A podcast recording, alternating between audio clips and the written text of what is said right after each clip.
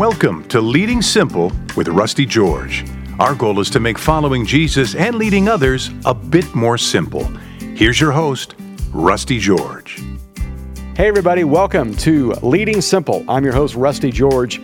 And today we get to talk about a question that a lot of pastors are wrestling with, and that is you know what? I'm leading a church, but it's really hard to connect with guys. You know, women seem to be so much more spiritual than men. They read more books than men. They listen to more podcasts than men. They're just more spiritual than men. But how do I connect with the guy? Well, man's man himself, Brian Tome, is a pastor out of Cincinnati.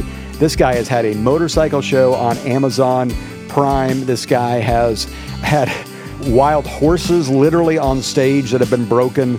This is a guy that's done some crazy things in order to really connect with guys far from church. You're not going to want to miss this. Uh, it's simplifying how churches can reach men with Pastor Brian Tome. As always, we are on a mission to sponsor kids through Compassion International. You can go to compassioninternational.com slash rusty and you can sponsor a child today. I want to make sure you do that because there's so many kids that have been left in the queue that never got sponsored because of COVID. So please take a moment today. The holidays are over. You're beginning to pay off your credit card. Take 40 bucks a month and change a child's life. It will drastically change the way you view the stuff that you have and the blessings that you receive. Today, we now get to have a conversation with Pastor Brian Tome. So excited for you to hear this. Well, Brian, for our listeners who don't know you, um, tell us just 90 seconds, you know, Brian Tome in a nutshell. Who are you? My name is Brian Tome. I was born at a very early age, and uh, and then I was adopted, and I came to know Christ, came to into a personal relationship with Jesus around the age of 15, 16, and Went from there, went to college, and then I started a church in Cincinnati known as Crossroads. It's then branched out in a couple different states, and uh, I feel a I feel a real burn to continue to grow the people who are inside the church and grow people, grow the church. What new people come to the church, but I've also in the last several years have really honed into a sense of calling around men, of helping men in our country. So I've been having fun putting some energy towards that while I've got three kids of my own and two grandkids. Wow, that's fantastic. Now, you and I met years ago. I'm thinking it's probably got to be 20 years ago when I was in Lexington. You had just started in Cincinnati. I remember being at one of your schools for church, going to that, and then obviously seeing the building be built out. Uh, the legend of Brian Tome is that, and tell me if I'm right here, you guys tried to do a capital campaign to build the building and you wanted to raise, I think, $4 million and you raised 10. Am I getting that right? Uh, I think it was 9.6 or something like that that we raised. Um, okay. Yeah, yeah, we'll, we'll do the preacher's count campaign. there. We've done we've done four campaigns. That was our first one. I mean, how'd you do that? How, did you? Because you had primarily unchurched people with no church past decide to jump into that level. Other than the act of God, I mean, what did you see going on there? Oh man, well, uh, it, it, certainly was a thing of God, no question about it. It it just it just was and is. Campaigns they just stretch you um, to to your capacity, and as a young pastor, I, I I just put myself into it entirely. It was endless meetings with people, endless contact meetings with people, and you're just talking vision over and over and over and over again. And uh, we had enough folks who were tired of being in a rented school and setting up and tearing down and believed in the vision of what God was calling us to that people just really came out. I, I also think, Rusty, when I look at it, is one of the reasons why campaigns can be so effective and successful, or at least appear to be, is because most churches are not really intentional and aggressive around giving unless it's a campaign. Hmm. So we did a series a couple years ago, 18 months ago, something like that, a couple years ago, called The Blessed Life. Have you, have you heard of that series? Absolutely. Yeah. yeah Robert Morris from Texas. Mm-hmm. And we just, it's the first series that we, we actually copied. The, we did the outlines, copied the outlines word for word. And we work with Gateway on that and Robert. He's a really good guy. And that six weeks, six week thing that's basically about tithings and offerings and all that stuff. I mean, it jacked up. Our, our, our giving skyrocketed and stayed there. It actually was so um, influential on our people's personal spiritual development and in what our church could do. I just thought, man, I, did we miss the ball on all these campaigns? What would have happened, you know, 20 years ago or for our first campaign if we had just tried to get people tithing and we just had a church that was going into that waters? Where would we be right now? So, Right. I, I think campaigns have been good and effective for us. We've done five of them. Everyone or four of them. Everyone we've done has had less and less payback. So I think our first our first campaign we did, we had oh, what was it? Like seven times our annual giving over three years. Our second campaign, I think, was five. Our third one was four, and I th- and I, th- and I think our last one was three or something like that. So Yeah. we've seen decreasing effectiveness with them. Yep, sounds about right. Uh, one of the things I remember from one of our first meetings, we're sitting in your office, and you had on your wall, and I don't know if you still do this, about nine pictures, small pictures of people, and you referred to it as your wall of gratitude. I've never forgotten that, and I've thought about who would be on my wall of gratitude, uh, besides you, of course. Um, Of course, Brian, of course.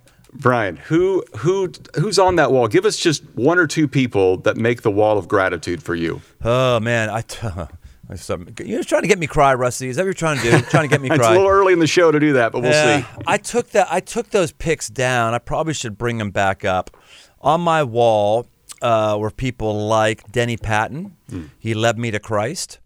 He brought me into ministry, and he's dying of cancer right now. I had him on my podcast a few months ago, and, and at that point, I thought we, that he had only weeks to live. God's given him a second wind, and uh, he's he really. I'm I'm here. A- Anything that's ever happened in my life or through my life is all through him. It's all his downline. Anybody at Crossroads has been baptized. Anybody who's come to faith, any ministry that's been helped financially, it's all because of him seeing a 15 year old on a bench at Franklin Regional High School on in the football game and trying to build into me and reach me. So he's on there. Uh, I also had people on there like um, Joan Driscoll, Sharon Heinzman.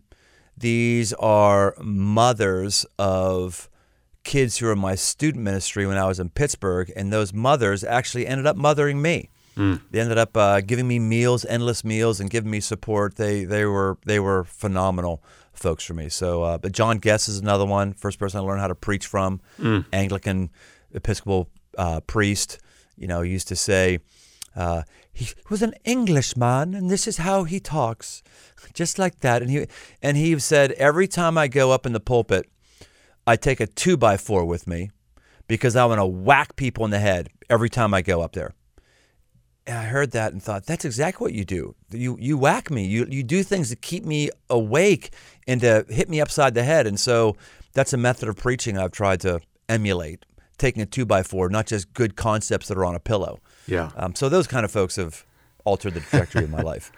I love that imagery with the two by four because that that sums up your life really, really well. I didn't know that story, but now I look back and go, hmm, yeah, that makes makes a lot of sense because you do a lot of things to push people. Uh, you've got a great podcast called The Aggressive Life.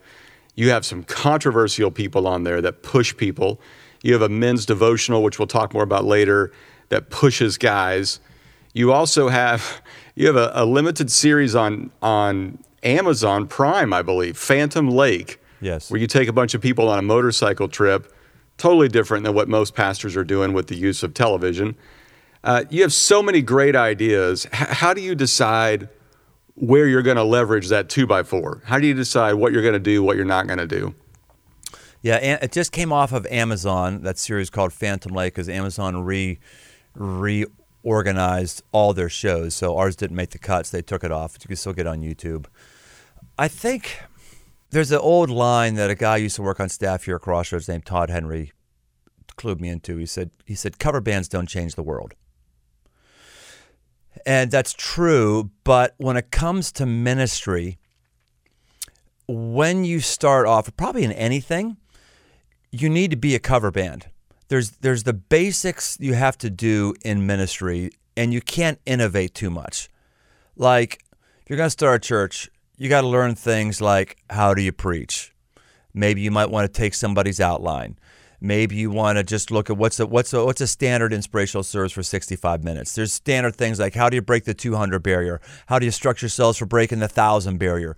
These things are just basic cover band moves that you have to be able to do. And I'll eventually once you master those basic chords, if you will, or once you master oh, I'm put a little cloud up in the sky, you know, Bob Ross, you know, he, he a bunch of people started painting because they started doing little birds and stuff like Bob Ross. They they copied him like a cover band. They everybody who picked up the guitar guitar they they copy U2 songs.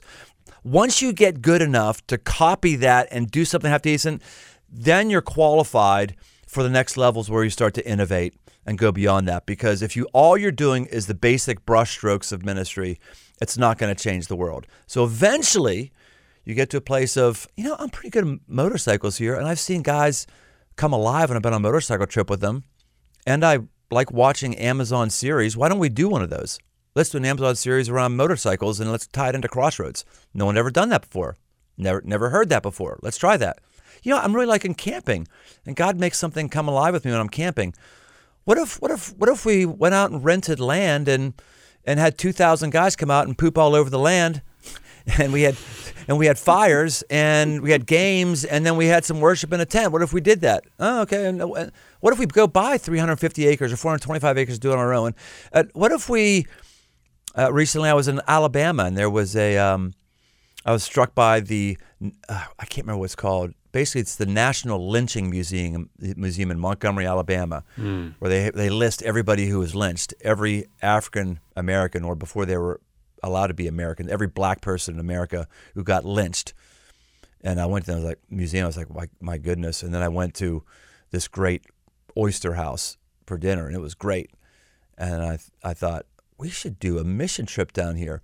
Have people come down here, go to the lynching museum, learn about racial history here, do some service projects, and then slam some beers and do some oysters at night at this place. We should do that. So we got hundreds of people who are going down to do that in a couple weeks. We're starting that off. You, you don't build a good church that way because that's kind of the next level. But where, where I am right now is just trying to be sensitive to what God's whispering to you, what God's doing in you, because that's probably what He wants to do in your people. If you're a shepherd, a shepherd takes people where he's recently been because where he's been, he knows that's where the grass is. You don't just wander around until you find grass you find out as a, as a pastor, oh, wow, I got refreshment here. Maybe God led me to this patch of grass so I could bring other people here. So that's kind of the phase of ministry I'm into right now, but mm. that wasn't the way it was in the early days. Well, that's so good because yeah, in the early days it's just survival. Now it's about significance, which you're you're moving ahead into. Right. Tell me about some other fresh ideas that you're pondering. I mean, obviously your online campus just exploded, of course, through COVID but you took it in a different perspective. It wasn't just a camera in the back of the room. I mean, you're you're going and you're filming in Shawshank. You're you're filming out in the desert. You're interviewing Lecrae and Amy Grant. I mean, you're you're really pushing the boundaries there as far as thought process. Uh, what are some other things you're thinking through? Well, you mean outside of online stuff, or you want me to elaborate on the online stuff? What are you? Anything you want, buddy. Oh man, well yeah, the online stuff is a tough one. People say, "Oh, you're leaders. You're doing really well. You're really successful." I, I don't know that we are. I, I, we're trying to figure it out like everybody else is. We're we're a little bit further ahead in casting off old paradigms than other people are. Hmm. But the success that we're having in online is not commensurate with the money we're spending on online yet. We are having success there, but you know we'll see what happens. It's it's a different thing if you want to give people who are in your church an online experience, that's really easy to do. You take what you have on the weekend and you just make sure it presents really well. If you're trying to reach people who are not in your church or not in the country and can never or not in, in one of your cities and there and will never be able to come inside of one of your buildings, that's an entirely different thing because people don't want to they don't want to we've learned they don't want to watch something that's in a building that tells them you'll never be here and this isn't created for you yeah they want something that says you're the primary audience and we, we want to meet you where you are so that's why we do all the online stuff and all that stuff so um, we're, we're trying to figure it out there and honestly we've not figured it out we've made some we've made some advances but it's still uh it's still in in innovation mode. As far as other things, I really feel like we're doing right now. I don't have any. I, don't I wish I had some big new sexy project to tell you about, Rusty. I feel like Crossroads is more restarting right now. Uh, we're fighting Mm-hmm. aging. We're a church that's large and doing well financially, doing at least okay financially. And guess what? That's exactly what happens when churches start to age. Mm-hmm. because you have people in their prime income earning years and they're developed enough spiritually to understand tithing. So you can be doing really, really well financially as a church, but right around the corner, pain and danger is coming because you're not reaching younger folks and you're not expanding your ministry reach. So that's what we're doing right now. I'm, I'm calling it we're relaunching Crossroads. I'm trying to look at where we are now. When I came to Cincinnati in 1995, there was 11 people, $15,000 in the bank, and those 11 people guaranteed my $40,000 salary for a year. And we said, let's see if we can make it work. I said, based on that, I'll leave Pittsburgh and come to Cincinnati. Now, now I'd go, okay, we got we got 12 campuses. We've got, you know, uh, we've got, uh, what, what do we have? We have four weeks cash on hand in the bank. We've got a $27 million in change mortgage. We've got 370 staff members. Uh, I make great money, as most mega church, church pastors do. If I were to come and start Crossroads right now with all those assets and all those liabilities, would I do it? And I very clearly said, yeah, I would do it. But then the difficulty is, okay, you're starting it. So these are all assets, resources you have. It's not like keep the machinery going. Right. It's based on all this. What would you do right now to restart Crossroads? Because culture is so tumultuous. We need to restart our churches, and, and um, that's that. That's all of my creative energy right now. Wh- Where do you think? Because you know, I've listened to you talk th- through the pandemic, and we've all lived some awful situations of people that we thought were with us turn against us. The comments that are made, the the sheer lies that people believe. Where do you think we go as a church, Big C church, from here, um, rather than just try to rekindle the past? You know, kind of what's next to try to, are, are, are we beyond just trying to repair the problems that we've seen in the church and in our country? Or is it, we got to go take new ground and forget the past? Uh, the church is fractured, incredibly fractured. It's always been fractured. You know, you've had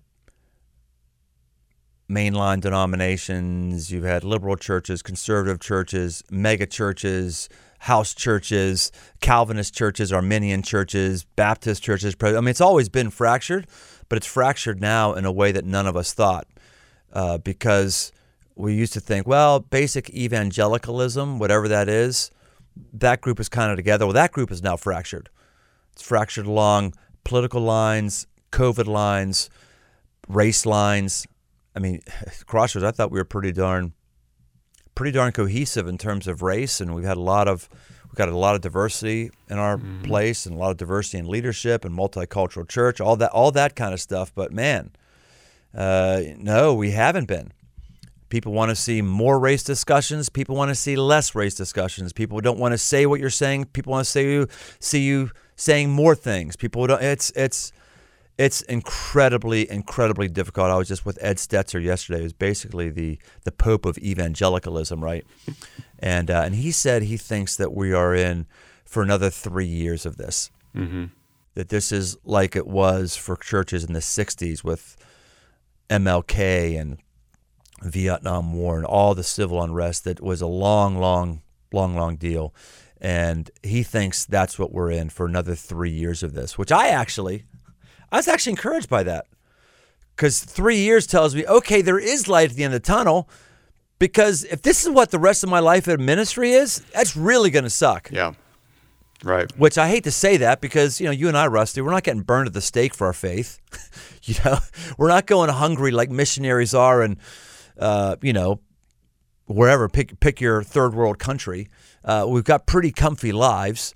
Um, our our level of suffering and difficulty is nothing like the early apostles, but for us, it's it's never been worse being in ministry. You you're you're always the bad guy. People you have brought to Christ and and have mentored for literally decades, don't like me anymore and I'm not their friend because I said this and they disagree with that, or I'm not saying this Yeah. and they don't they, they think I'm just weak and I've lost my testicles. Right. That's just the way it is right now, and it's it's awful. Hey, let me pop in here for just a second and remind you, make sure you sponsor a child. Go there right now, compassion.com slash rusty. Sponsor a child today for the price of about two lattes. You can change a child's life. Love for you to be a part of that. And go to compassion.com, Compassion International, and sign up, compassion.com slash rusty, and sponsor a child. Okay, back to our conversation. Yeah, I've heard Stetzer talk about that before, the 60 year cycle that we go through. And I'm like you. When he said three years, I thought, okay, I'll just Oh, you were the same way? buckled up. You felt that too, Yeah, yeah. I was like, okay, well, that, that sounds better than what I what I thought it was. Right. Hey, tell me about leading men because this is certainly a passion of yours. And if you listen to your podcast, if you read the devotional, which the devotional is great, and I don't, I hesitate to call it a devotional. It's a reader for guys. It's short. It's black. Uh, everything about it screams man. And you know the stats. Most men don't read another book after they get out of high school, and all men have a stack of books on their bedside table that their wife has given them with a bookmark two pages in. Um, but this one, this one's great. Um, what are we missing? What's the church missing when it comes to connecting with guys? I think that the average leader in the American church is like a fish in water. Fish don't even think about water, they're just in it. It is what it is. And I don't think we recognize how oriented our churches are to women. It's just the water that we swim in and the way it's been forever.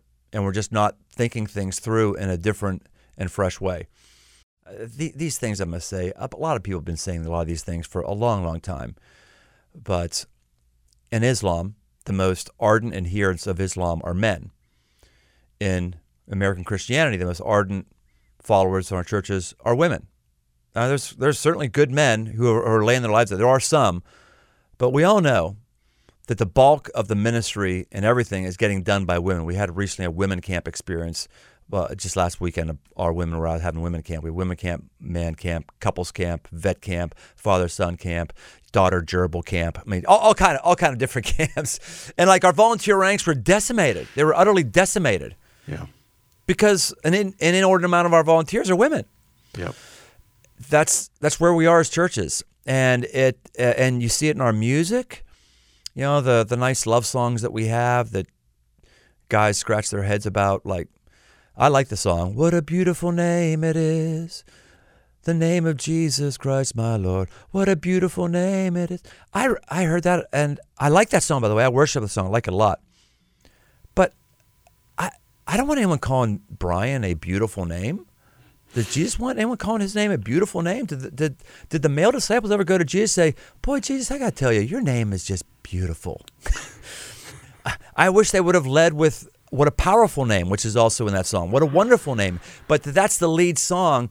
It lead it's just something that, that guys disconnect. We don't we don't want to sing songs about gazing in your face. The disciples never song sang songs to Jesus, I want to gaze in your face, I want to touch your face. I want No, that's that that's that speaks to women. It doesn't speak to men. Our songs tend to not speak to men. Our events are people sitting in a living room with a book on their lap.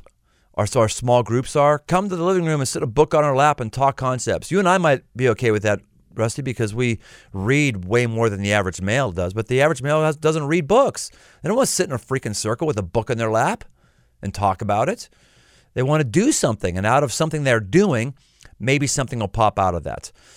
So there's just a, a lot of things that we're not doing to speak the language of men that uh, that we that we need to do. Our our, our, our most uh, without question the best thing we've done at Crossroads for a long time is we we just recently broke a wild horse on stage. Did you see about that one or check that one out?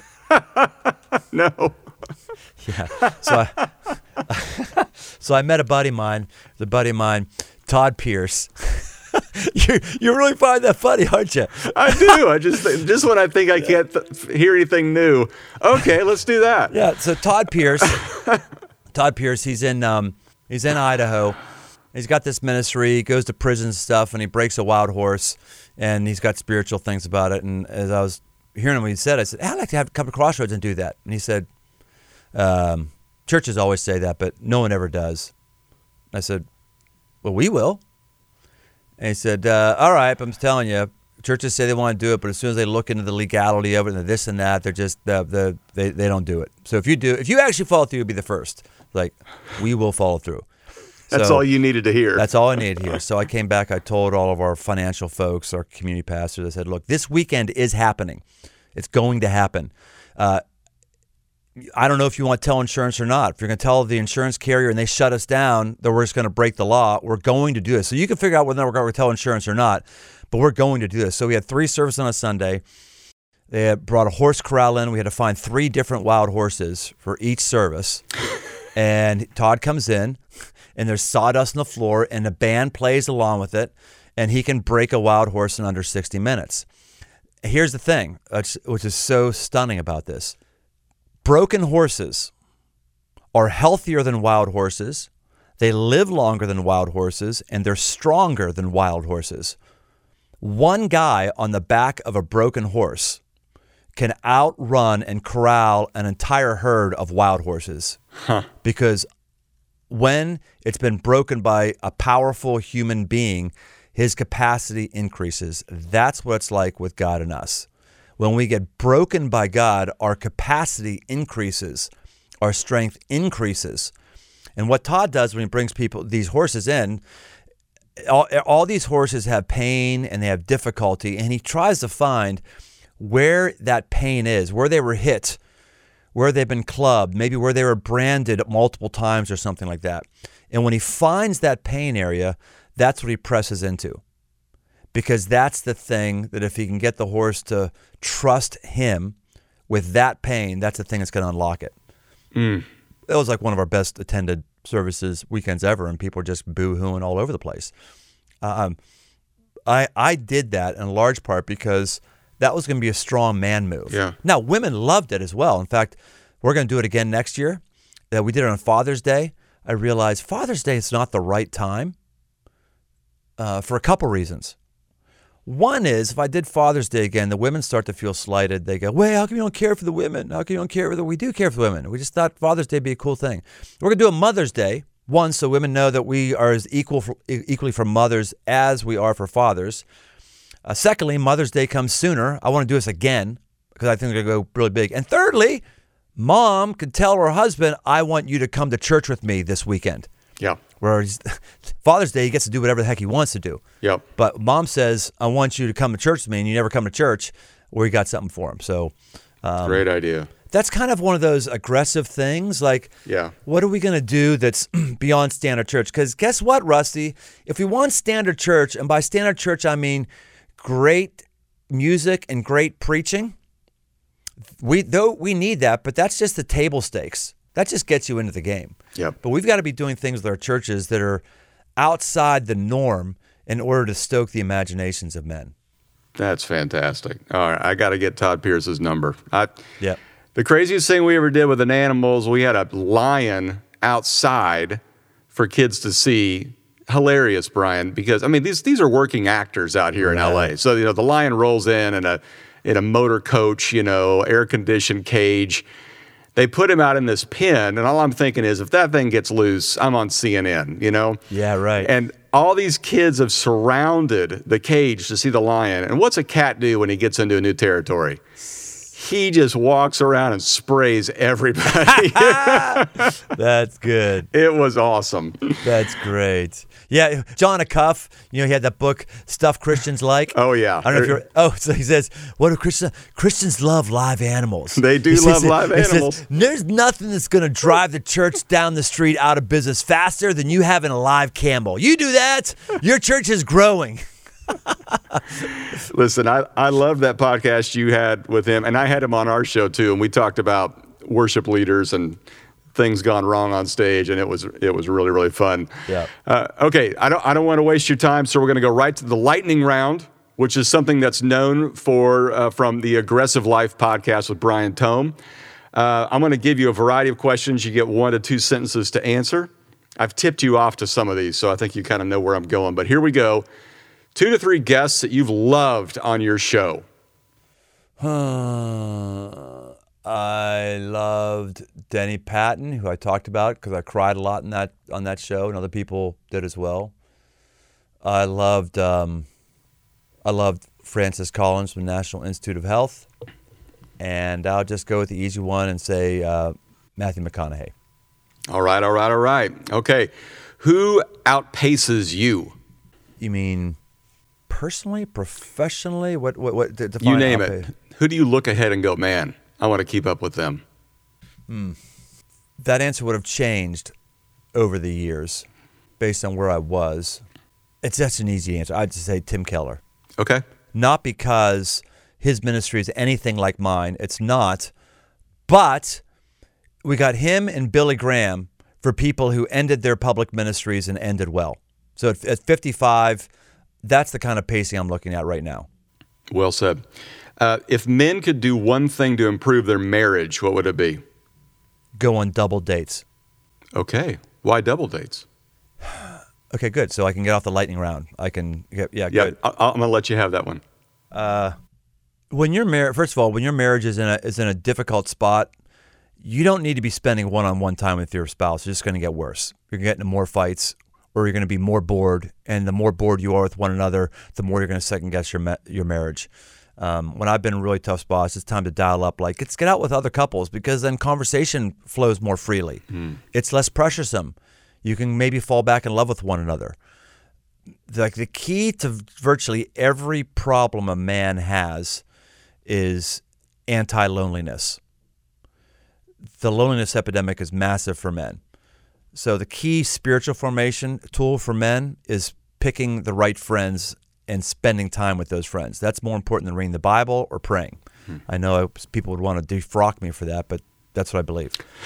And and then when it comes to your marriage, it's leaning back into that friend thing you know, uh, hanging out with your wife, with a with a guy friend and his wife, or friends that you have in a in a dating situation, can just be a safe thing for your marriage, and um, and maybe stoke it to the next place. That's a great answer. I'm glad you expounded on that. Okay, what would you tell your younger self? Your family relationships are the only relationships that are going to matter long term. It's good. Last mistake and what you learned from it, just in ministry. Uh, I had an outsider come to Crossroads and talk about transgender, and it was the worst mistake of my ministry. First time broaching that very sensitive, divisive topic should have been done by me and not an outsider. Okay. Uh, one book that everybody should read besides Move. Everybody. Hmm. The Bible? That's, what the Bible doesn't count? You're not you're not counting the, the Bible as a book that should be that should be read. Oh my! Yes. Besides the best the best selling book of all time, what would it be? Oh my, oh my. Oh. Every, let's let me sum it up. Uh, The books are like books are like I, I, I'm accused of being the goldfish. That's what they call me because I have a really bad memory. I I, I I have very short term memories is what I have, and so I, I'm tending to be really hot on the most just sort of recent book that I've read. But as you say that, I think uh, I think I would probably go with the classic by Donald Miller, Blue Like Jazz. Oh yeah. Okay. I think it I think it just puts the basics in a very fresh, moving way.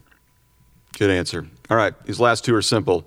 You live in Cincinnati, so is it Skyline or Montgomery Inn? Montgomery Inn. Mm, okay. Uh, and you're from Pittsburgh, so Bengals or Steelers? Steelers, not, not even close. not even close.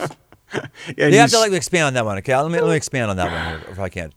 I, I moved from Pittsburgh, saying I'm going to become a Bengals fan because I'm called to Cincinnati, and that's just the way it is. About year three, when the Bengals played the Steelers, I was shocked that I spontaneously celebrated when the Bengals had an interception. I was like, wow, okay, I switched here. That was that was really good.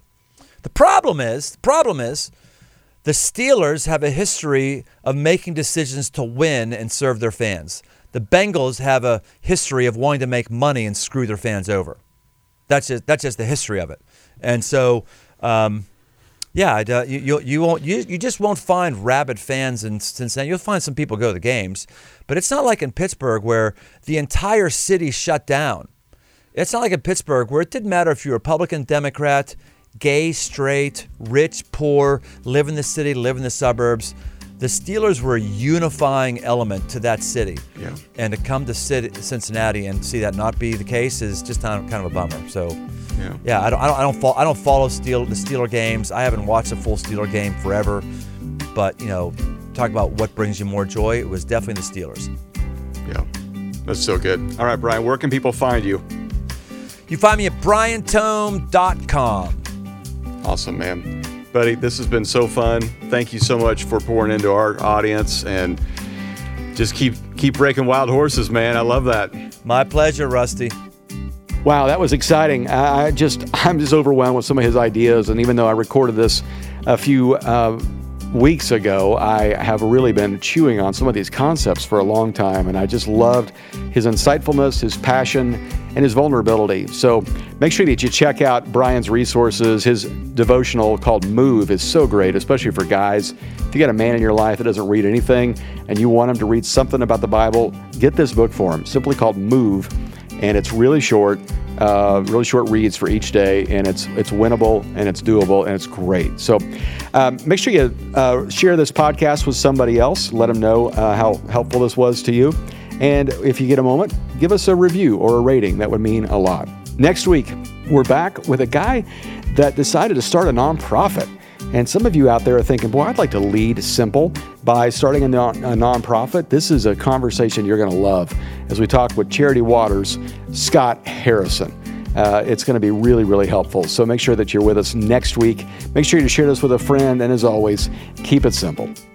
Take a moment and subscribe to the podcast so you'll get it delivered every week. And subscribe to the Rusty George YouTube channel for more devotionals, messages, and fun videos. Thank you for listening to Leading Simple.